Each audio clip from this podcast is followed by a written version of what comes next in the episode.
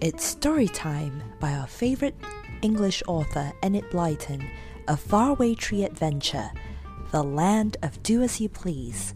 Allow me to introduce the characters in the world of the faraway tree. Moonface lives at the very top. and his house is the start of the slippery slip, a huge slide that curves all the way down inside the trunk of the tree. Silky lives below Moonface. She's the prettiest little fairy you ever did see. Saucepan Man is a funny old thing. His saucepans makes lots of noise when they jangle together, so he can't hear very well. The cloud above the tree leads to amazing places. Which land will the children visit this time? The children are Joe, Beth, Franny, and their cousin Rick. Chapter 1 A Message from Silky and Moonface. The children hadn't visited the enchanted wood for a whole week. For one thing, they were very busy helping their parents and for another thing, they felt that they didn't want any adventures for a little while. And then a note came from Silky and Moonface. This is what it said Dear Beth, Franny, Joe, and Rick, we know that you don't want any more adventures just yet, but you might like to know that there is a very exciting land at the top of the faraway tree just now. It is the land of do as you please, even nicer than the land of take what you want. We're going there tonight. If you want to come, come just before midnight and you can go with us. We will wait for you till then.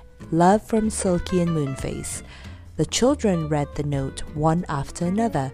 Their eyes began to shine. Shall we go? said Franny.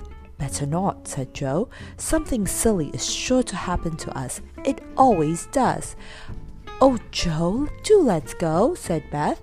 You know how exciting the enchanted wood is at night, too, with all the fairy folk about and the faraway tree lit with lanterns and things. Come on, Joe, say we'll go. I really think we'd better not, said Joe. Rick might do something silly again. I would not, said Rick in a temper. It's not fair of you to say that. Don't quarrel, said Beth. Well, listen, if you don't want to go, Joe, Franny, and I will go with Rick. He can look after us. Who? Rick wants looking after himself, said Joe. Rick pulled a face at Joe, and Joe pulled a face back. Oh, don't, said Beth. You're not in the land of do as you please now. That made everyone laugh. Sorry, Joe, said Rick. Be a sport. Let's all go tonight. Or at any rate, let's go up the tree and hear what Silky Moonface can tell us about this new land. If it sounds at all dangerous, we won't go, okay? All right, said Joe, who really did want to go just as badly as the others, but felt that he shouldn't keep leading them into danger. All right, we'll go up and talk to Silky and Moonface, but remember, if I decide not to go with them, there's to be no grumbling.